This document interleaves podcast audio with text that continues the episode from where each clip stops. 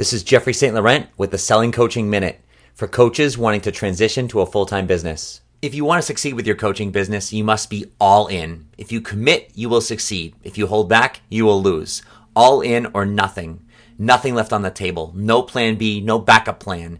You're in and win. Or if you dabble, you die. This includes everything from owning a business to being the best coach in the world. Never get into anything without committing to be the best there ever was. When we fail to commit, we set up failure in advance as a built in excuse to avoid success. Failure to commit yourself to anything guarantees you'll fail. But then you can tell everyone you tried and it wasn't your fault that it didn't work. Lack of commitment is a pass that covers your ass when you fail. You look good trying, but it really didn't work, so no big deal. You didn't expect it to anyway, right? This is why so many people try, yet few succeed at anything. Failure to commit and failing is so much easier than going all in with every single ounce of your talent and being. And that's just too much for too many people. You're either all in or all out. There's no in between. If you are a coach looking to transition to a full time business, head over to my website, sellingcoaching.com, under the university for some great education to help you on your way. That's sellingcoaching.com.